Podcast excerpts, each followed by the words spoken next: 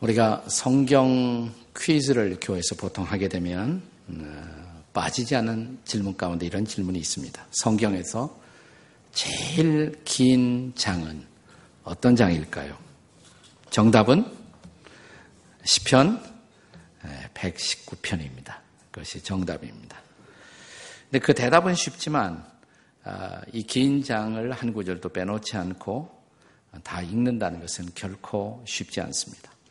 가장 많이 알려진 성경의 장이면서도 결코 다 읽혀지지 못하는 장, 그것이 바로 시편 백십구 편입니다. 이 백십구 편을 다 읽어본 사람 손들어 보십시오라고 묻고 싶은 마음이 간절하지만 손들지 못하는 사람들 쪽팔릴까 봐 제가 묻지 않습니다. 그럼에도 불구하고 이 시편 백십구 편은 별명이 위대한 시편, The Great Psalm, 위대한 시편이라는 별명을 갖고 있습니다. 왜 그럴까요? 첫째 이유는 이미 말씀드린 것처럼 성경에서 가장 긴 길이를 자랑하는 장이기 때문에 그렇습니다. 모두 몇 구절이에요? 백칠십육 구절입니다. 네, 한 장에 백칠십육 구절이 있어요. 그런데 이 시편의 특성은 알파벳 순서로 한 단이 다 되어 있다는 것입니다. 그러니까 A, B, C, 히브리어로 알렙, 기물, 달레스 이렇게 A, B, C 순서로 되어 있습니다. 그런데 한 단원당 모두 여덟 구절로 되어 있어요. 근데 히브리어 알파벳이 모두 스물두 글자거든요. 그러니까 스물두 글자 곱하기 여덟 그러면 몇 구절이 됩니까? 계산이 안 되십니까? 네, 그게 바로 백칠십육 구절이 되는 것입니다. 네, 그렇게 되어 있어요. 둘째, 이 시편을 위대한 시편이라고 부르는 또 하나의 이유는 다양한 문학적 형식의 아름다움을 가지고 있기 때문에 그렇습니다. 이 시편에 감사가 있습니다. 이 시편에 기도가 있습니다. 이 시편에 찬양이 있고, 이 시편에 탄식이 있는가 하면 탄원이 있습니다. 기쁨이 있고 지혜가 있습니다. 여러 가지의 다양한 문학적 장르를 통해서 인간의 희로애락을 표현하고 있는 위대한 시편입니다. 또 이 시편을 위대한 시편이라고 부르는 세 번째 이유는 하나님의 말씀에 대한 가장 놀라운 예찬이 기록되어 있습니다. 수없이 많은 하나님의 말씀에 대한 별명들이 등장합니다. 히브리 사람들은 하나님의 말씀을 토라 이렇게 부르는데 이 토라에는 수없이 많은 별명이 있어요. 그것은 뭐냐면 한 단어로 규정될 수 없는 말씀의 영광을 나타내고 있는 것입니다. 여호와의 율법, 주의 율법, 여호와의 율례, 주의 율례, 여호와의 약속, 주의 약속, 여호와의 계명, 주의 계명, 여호와의 규례, 주의 규례, 여호와의 판단, 주의 판단, 여호와의 법도, 여호와의 규범, 여호와의 증거, 주의 증거, 이런 다양한 표현들을 통해서 이 말씀이 얼마나 위대한 말씀인가를 예찬하고 있는 그런 시편이라고 할 수가 있습니다. 마지막으로 이 시편의 또 하나의 위대성은 단순히 말씀이 위대하다는 것을 예찬할 뿐만 아니라 이 말씀이 고난 중에 있는 사람들에게 얼마나 유익한 인생을 인도하는가를 가르치고 있기 때문에 그렇습니다. 시편 백십구 편 백칠 절을 함께 읽겠습니다. 백칠 절 다 함께 읽습니다. 시작. 나의 고난이 매우 심하오니 여호와여 주의 말씀대로 나를 살아나게 하소서. 백구 절을 같이 읽겠습니다. 백구 절 시작. 나의 생명이 항상 위기에 있사오나 나는 주의 법을 잊지 아니하나이다. 백사십삼 절을 읽겠습니다. 환난과 우환이 내게 미쳤으나 주의 계명은 나의 즐거움이니이다. 끊임없이 인생의 환난, 고난, 시련 등을 증언하지만 그러나 이 고난 속에서 말씀을 붙들고 그들이 어떻게 승리하는가를 보여주고 있는 것입니다. 이런 인생의 고난 속에 우리가 얻을 수 있는 놀라운 유익들을 증거하는데 그 중에서도 가장 많이 알려진 구절이 아마도 본문의 두 구절, 육십칠 절과 칠십일 절이라고 할 수가 있습니다. 그래서 이 두 구절을 가리켜서 시편 백십구 편 중에서도 가장 위대한 다이아몬드, 보석이라고 부르는 것입니다. 그런데 이 시편을 가장 좋아했던 청교도의 대표적인 지도자 한 사람이 바로 철로 역정 이라는 책을 기록한 존 버니언인 것입니다. 오늘 민족의 순환인 육이오 전쟁을 기억하는 그런 주일입니다. 오늘 우리는 본문의 말씀을 통해서 고난이 가져오는 두 개의 유익을 묵상하면서 이 철로 역정 시리즈 설교를 이어가기로 하겠습니다. 고난의 유익, 뭘까요? 첫째로 고난은 인생을 거룩하게 하는 방편이다라는 사실입니다. 고난은 인생을 거룩하게 합니다. 자, 옆에 사람들이 한번 해보세요. 고난은 인생을 거룩하게 합니다. 시작! 고난은 인생을 거룩하게 합니다. 저는 지구상에 수많은 민족들이 있지만 이 지구상의 수많은 민족들 가운데 그 어떤 민족보다 고난을 많이 겪으면서 그 고난 때문에 하나님 앞에 가까이, 더 가까이 나올 수 있었던 대표적인 두 개의 민족이 이스라엘과 그리고 우리 한국이 아닐까라는 생각을 합니다. 우리 한국사를 연구하는 이들은 이 땅에 국가라는 것이 생긴 이래로 외적에 의해서 침략을 받은 그 모든 전쟁의 횟수를 합하면 무려 구백 회의 전쟁이 이 한반도 땅에 있었다라고 증언합니다. 그것은 대략 약 칠 년마다 한 번씩 이 땅에는 뭔가 전쟁이 있었다라는 사실입니다. 그 중에서도 가장 큰 전쟁, 한 나라뿐만 아니라 전 인류가 함께 관련되었던 세계사적 전쟁이 바로 육십사 년 전에 있었던 육이오의 비극이었던 것입니다. 일제기 기독교 사상가인 우리 함석헌 선생께서는 뜻으로 본 한국 역사라는 그의 명절을 통해서 육이오 전쟁의 의미를 이렇게 설명했습니다. 이제 이 금수강산은 세계의 공동묘지가 되었다. 이 나라는 인류의 재단, 유엔의 재단, 민족연합의 재단이 되었다.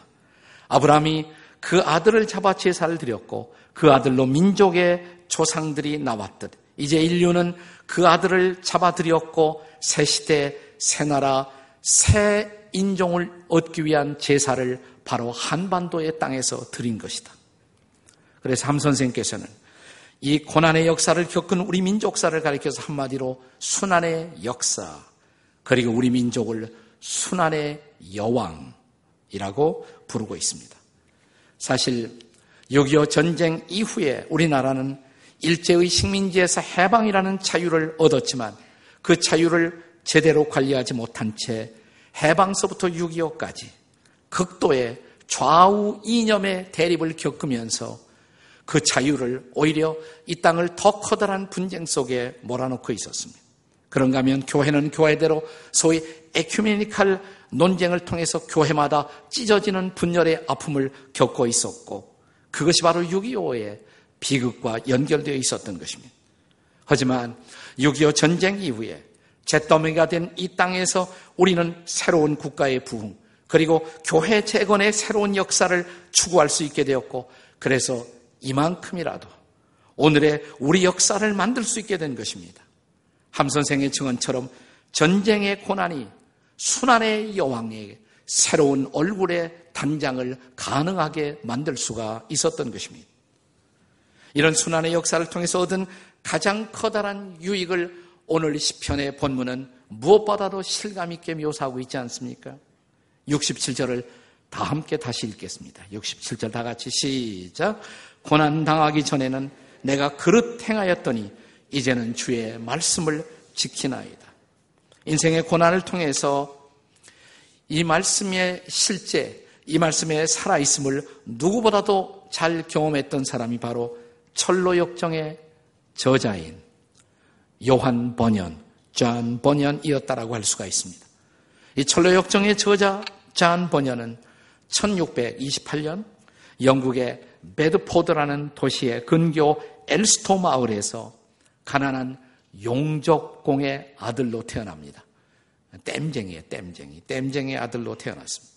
어려서부터 그는 가난과 싸우며 생존의 고난과 어, 몸부림치는 가난을 몸소 겪어야만 했었습니다. 하지만 가난한 사람이라도 교육만 제대로 받으면 신분 상승의 기회가 있지만 이 사람은 초등학교도 제대로 졸업하지 못한 사람이었습니다. 거기다가 그의 나이 열여섯이 되었을 때 어머니가 훌쩍 세상을 떠나가 버립니다. 뿐만 아니라 어머니가 세상을 떠나갈 즈음 그가 살고 있던 영국 땅에 우리처럼 전쟁이 일어납니다.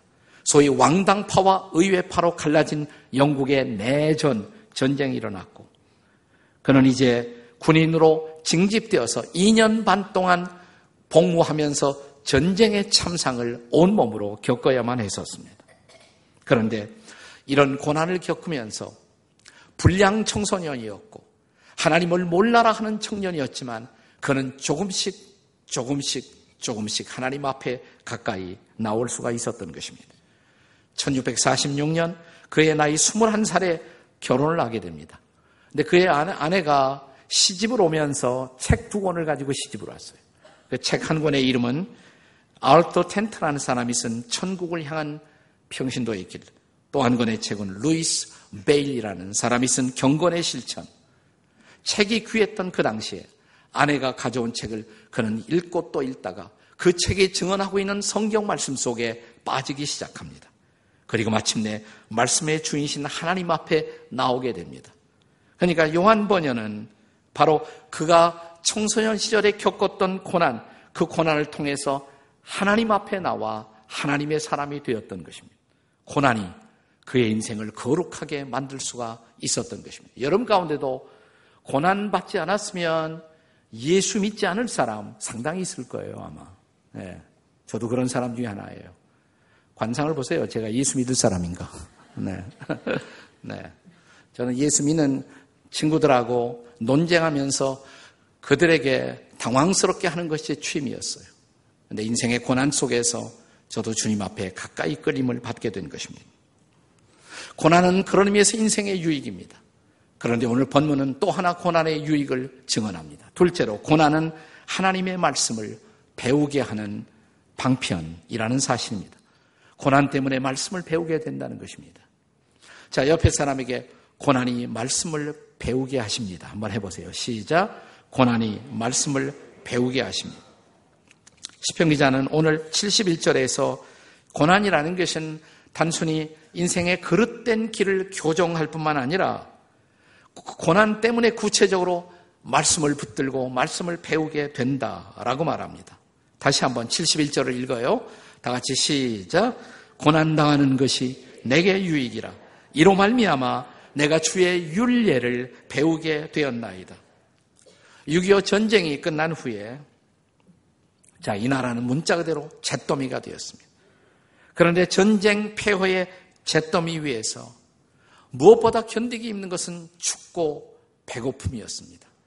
지금 이 시대를 살고 있는 젊은이들은 단어도 알지 못할 보릿고개, 어떻게 한 해 보릿고개를 또 넘길 수가 있나. 우리는 추위와 배고픔과 더불어 싸우는 시절을 지냈습니다.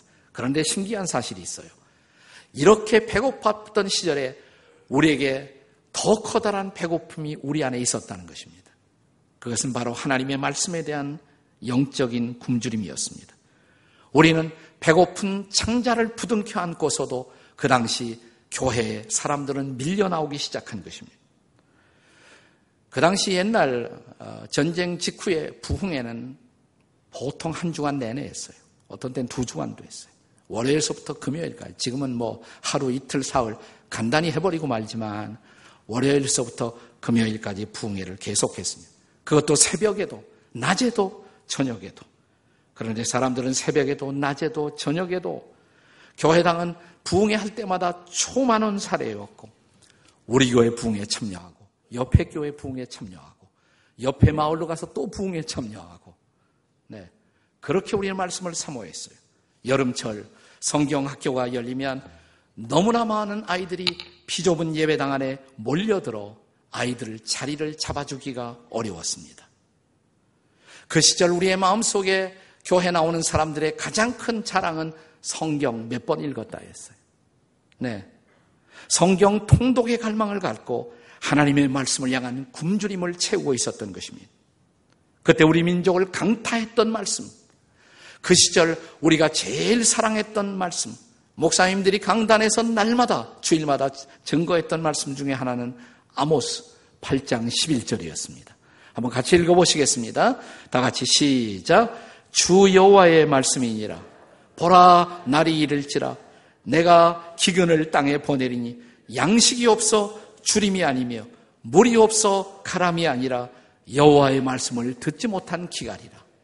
아니 배고픈데 배고픈 것 이상으로 우리는 말씀의 기갈을 느끼고 있었던 것이에요. 그래서 우리는 말씀을 사모했고 말씀을 붙들고 밤새워 기도했고 목노와 찬양을 불렀던 것입니다. 그 시절 육이오의 전쟁을 겪어내면서 우리가 좋아하는 익숙한 민족의 찬양들이 찬송가들이 태어납니다. 내 주를 가까이 하려 함은 십자가 짐 같은 고생이나 내 일생 소원은 늘 찬송하면서 주께도 나가기 원합니다. 천부여 의지 없어서 손들고 옵니다. 주 나를 외면하시면 나 어디 가리까? 내 죄를 씻기 원하여 피 흘려 주시니 곧 회개하는 마음으로 주 앞에 옵니다. 저 높은 곳을 향하여 날마다 나아갑니다. 내 뜻과 정성 모두어 날마다 기도합니다. 그리고 우리가 육이오 전쟁 당시에 저 부산까지 우리가 다 피난을 갔을 때 부산 초량교에 모든 목회자들과 민족의 지도자들이 모이고 그 당시에 대통령도 국무총리도 그 당시에 그 교회를 찾아와 목노아 불렀던 찬송 하나가 있습니다. 멀리 멀리 갔더니 처량하고 곤하며 슬프고도 외로워. 부산은 그 당시 먼 곳이었어요. 네, 멀리 멀리 갔더니 처량하고도 곤하여 슬프고도 외로워 정처 없이 다니니 예수 예수 내 주여 지금 내게 오셔서 쉬 떠나지 마시고 길이 함께 하소서. 달고 오묘한 그 말씀 생명의 말씀 귀한 그 말씀 진실로 생명의 말씀이 나의 길과 믿음 밝히 보여주니 아름답고 귀한 말씀 생명샘이로다. 누군가는 이런 찬송을 민족의 오 대 찬송이라고 불렀습니다. 고난 중에서 우리는 말씀을 붙들고 이런 찬양을 부르며 한 발걸음 한 발걸음 주님 앞에 더 가까이 더 가까이 나올 수가 있었던 것입니다. 그렇습니다. 고난은 우리로 하나님의 말씀을 배우게 만드는 광야의 신학교, 광야의 교실이었습니다. 그런데 철로 역정의 저자인 존 번연의 생애 또한 그것을 우리에게 증명해 주고 있습니다. 우리가 존 번연의 전기를 읽어보면 그는 나이 열두 살에 자기의 고향 도시 베드포드시의 주변에 흐르고 있었던 우수강가에서 보트를 타고 놀다가 배가 뒤집혀서 죽을 뻔한 위기를 경험합니다. 그때 지나가던 사람이 그를 구출해 주었을 때 자기 태어나서 처음으로 아, 감사하구나. 감사라는 마음을 처음 새겼다고 합니다. 그리고 얼마 되지 않아서 그는 또다시 독사에 물려 죽을 뻔한 위기를 경험합니다. 동네 마루에서 조금 비탈진 산길로 걷다가 친구가 갑자기 말하기를 존, 내 발밑에 독사가 있어. 어디? 네 발밑에 말이야. 그 순간 그는 벌쩍 뛰어서 그 자리를 피했는데 그때 마치 누군가가 자기를 번쩍 들어서 옮긴 것 같은 느낌을 가졌다고. 그때 희미하나마 절대자가 살아계시구나 이런 느낌을 가졌다고 합니다. 그리고 열여섯 살에 어머니가 돌아가셨을 때 사람은 영원히 사는 것이 아니라 죽는구나. 이것을 처음으로 그는 깨달았다고 합니다. 그러면서 죽으면 어떻게 되지? 그냥 흙으로 돌아가면 끝일까? 그때 비로소 그 어머니는 좋은 신앙인이었거든요. 죽으면 끝이 아니야. 영원한 세상이 있어. 그리고 예수를 믿으면 영원한 생명이 주어지고 비로소 처음으로 영원을 향한 마음을 열기 시작했다라고 그는 회고하고 있습니다. 그리고 그가 군대에 나갔을 때 군인으로 복무를 하던 어느 날 전선에서 보초를 서게 되었는데 갑자기 고열이, 열이 펄펄 끓어올랐다고 그래요. 그걸 보고 곁에 있는 동료가 나하고 바꾸자고 오늘 밤은 내가 대신 보초 서겠다고 그렇게 해주겠느냐고. 친구가 그날 밤 대신 야간 보초를 서는데 그날 밤 적군이 침입해서 총기 사고로 자기 대신 보초를 섰던 동료가 죽어버리고 말았습니다. 이 사건은 번연으로 하여금 누군가가 내 대신 죽음으로 다시 산다. 성경의 대속의 죽음이라는 중요한 개념을 그가 처음으로 느낄 수 있었다라고 회고합니다. 그렇습니다. 고난을 통해서 존은 비로소 하나님의 말씀의 교훈 앞에 한 걸음 한 걸음 가까이 나올 수 있었던 것입니다. 본문의 말씀은 얼마나 진리입니까? 다시 본문의 말씀을 읽겠습니다. 다 같이 시작. 고난당하는 것이 내게 유익이라 이로 말미암아 내가 주의 율례를 배우게 되었나이다. 요한 번연이 회심을 경험하고 이제 복음의 진리가 그의 마음을 아주 뜨겁게 하자 그는 평신도였지만 잠잠할 수가 없었습니다. 간증을 하기 시작합니다. 그리고 나름대로 말씀을 전하기 시작했습니다. 그런데 그 당시 영국은요, 국교를 정해놓고 국교에서 안수받은 성직자 이외에는 결코 설교를 할 수 없는 법이 있었습니다. 그래서 요한 번연은 허락받지 않은 평신도로서 말씀을 전했다는 죄목으로 체포를 당해요. 그것 때문에. 그래서 법정에서 재판을 받게 되었습니다. 법정에선 요한 번연은 자기 자신을 이런 말로 변호했다고 합니다. 제가 전한 이 복음으로 인해서 고통을 받고 고난을 당한다면 그것은 오히려 하나님이 저에게 주시는 은혜의 기회입니다. 제가 하나님의 사람으로서 천국을 위해 선한 일을 하다가 체포를 당하고 그리고 이 법정에 서게 되었으니 얼마나 감사한지요. 여러분 모두도 주 예수님을 위해서 고난받는 것이 복이라는 것을 알게 되시기를 바랍니다. 재판장이 야마가 돌았어요. 그래갖고서 얼마를 선고했냐면 십이 년을. 처음에는 무기징역을 했어요. 무기징역. 네. 그래서 복음을 전하고 간증했다는 사실 때문에 감옥 생활 몇 년 했다? 십이 년 했어요. 상상이 되십니까? 상상이. 그런데 그는 이 억울한 감옥 생활을 억울하다고 생각하지 않았습니다. 그의 전기에서 감옥 생활의 느낌을 그는 다시 이렇게 수레하고 있습니다. 들어보세요. 사실 나는 그때처럼 하나님의 말씀에 깊이 심취한 적이 없었다. 전에는 별 의미 없이 보였던 말씀들이 생생하게 나에게 다가왔다. 말씀 속에 만나는 주님과의 깊은 교제, 그것은 내 마음속에 어떤 두려움도 불안도 물리치게 만들었고 나를 고요함과 확신 가운데 거하게 했다. 감옥살이는 불편하고 고통스러웠지만 나는 고통 속에서도 하나님의 은혜의 깊이를 새삼스럽게 세밀하게 느낄 수가 있었다. 그런 은혜로 나는 감옥 생활 내내 세상 그 어디에서도 맛볼 수 없었던 자유를 그리고 기쁨을 경험할 수가 있었다. 내 마음속에 넘치는 잔잔한 평화와 기쁨, 이것은 정녕 감옥 생활 중에 경험한 특별한 은총이었다. 히브리서 십삼 장 육 절은 감옥 생활 내내 나에게 커다란 힘이 되었다. 그러므로 우리가 담대히 말하되 주는 나를 돕는 이시니 내가 무서워 아니하겠노라. 사람이 내게 어찌하리요. 얼마나 놀라운 간증이에요. 그는 감옥에서 반복해서 두 권의 책을 읽었다고 합니다. 하나는 성경이죠. 성경을 반복해서 읽었어요. 또 하나, 그가 감옥에서 들어가자 그를 아끼는 신앙의 동료들이 그 책이 귀하던 시절에 책 한 권을 감옥에 들여보내 주었는데 그 책은 존 폭스라는 사람이 쓴 순교사 열전이라는 책이었다고 합니다. 이 두 권의 책, 성경과 더불어 그것을 읽고 또 읽고 읽고 또 읽고, 감옥에서 별로 할 일도 없잖아요. 또 읽고 또 읽고 읽으면서 말씀이 깊이 그 마음을 사로잡기 시작했습니다. 그리고 이 말씀을 통해서 주를 위해 살아가는 인생이 얼마나 영광스러운 것인가를 깨닫고 그는 붓을 들어 책을 쓰기 시작합니다. 그래서 이 감옥 속에서 태어난 책이 무슨 책? 철로역정이에요. 그것이 바로 필그림스 프로그레스, 바로 철로역정인 것입니다. 유명한 문학가 시인 브라우닝은 번연의 책에 대해서 이런 증언을 남깁니다. 한낱 용적공에 지나지 않은 사람이 이런 놀라운 필력을 가지고 이런 책을 쓰다니 감히 상상할 수 없는 일이다. 나는 전능자이신 하나님께서 직접 그에게 말씀하신 결과라고 밖에는 이 책에 대해서 달리 할 말이 없다. 이 위대한 책이 그래서 탄생한 것입니다.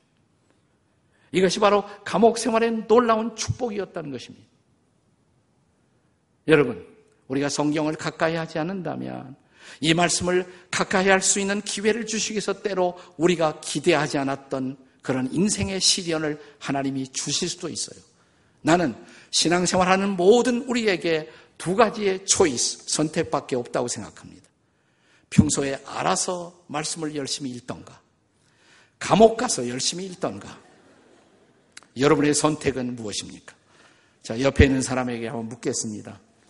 당신의 선택은 무엇입니까? 한번 해봐요. 감옥 가서 읽겠어요? 이렇게 다시 한번 시작. 감옥 가서 읽겠어요. 네. 다시 한번 본문의 말씀에 놀라운 증언을 함께 읽도록 하겠습니다. 다시 한번 읽습니다. 시작. 고난 당하는 것이 내게 유익이라 이로 말미암아 내가 주의 율례를 배우게 되었나이다. 아멘이십니까, 여러분? 그래서 우리가 말씀을 사랑하는 민족이 된 거예요. 그래서 이 민족 가운데 이만큼 많은 사람들이 하나님을 경외하는 하나님의 백성들이 이 땅에서 일어날 수가 있었던 것입니다. 그러므로 고난은 결코 우리를 좌절시키지 못합니다. 고난은 결코 인생의 끝이 아닙니다. 하나님의 백성들에게 고난은 우리를 다시 만드는 놀라운 유익을 가져다 준다는 사실입니다. 그것은 민족적으로도 사실이었습니다. 나는 다시 한번 우리 함석헌 선생이 말한 예언적인 한 말을 다시 우리가 상기하고 싶어요. 그분은 이런 글을 썼습니다. 아주 통찰력 있는 예언자적인 말씀이었어요. 지금 우리는 고난의 시련의 골짜기를 지나면서 세계 모든 민족에게 동정을 받고 살아야만 하는, 연명해야 하는, 세계의 모든 민족들 가운데 맨 끝에 서 있는 민족이 되었다. 우리는 세계 모든 사람들의 동정과 불쌍히 여김을 받아야 하는 민족이 되었다. 그러나 이 시련과 고난을 잘 견디기만 하면 창조주 하나님은 줄에 서 있는 민족들을 향해서 뒤로 돌아 앞으로 이깟 할 것이다. 그러면 맨 꼬레비에 서 있던 우리가 앞장서서 세계를 선도할 것이다. 적어도 세계 선교에 있어서 그것은 사실이었습니다. 지금 미국을 빼놓고는 이 작은 나라가 세계에서 미국 빼놓고 가장 많은 선교사를 파송하는 선교 국가가 될 수 있었던 것, 이것은 바로 고난의 축복인 것을 기억하시기 바랍니다. 그것은 저와 여러분의 인생 속에도 사실일 수가 있습니다. 고난을 통과하고 계십니까? 이것을 기억하십시오. 고난이 마지막이 아닙니다. 고난은 고통으로 끝나지 않을 것입니다. 그 고통 속에 버티십시오. 그 고통 속에 말씀을 붙드십시오. 그리고 말씀을 붙들고 엎드려 기도하십시오. 그러면 우리는 다시 일어설 것입니다. 그리고 새로운 전진을 시작할 것입니다. 그리고 새로운 시대를 경험하게 될 것입니다. 오늘 이 고난의 위대한 축복이 저와 여러분의 인생 가운데, 그리고 이민족 가운데 함께 하시기를 주의 이름으로 축원합니다.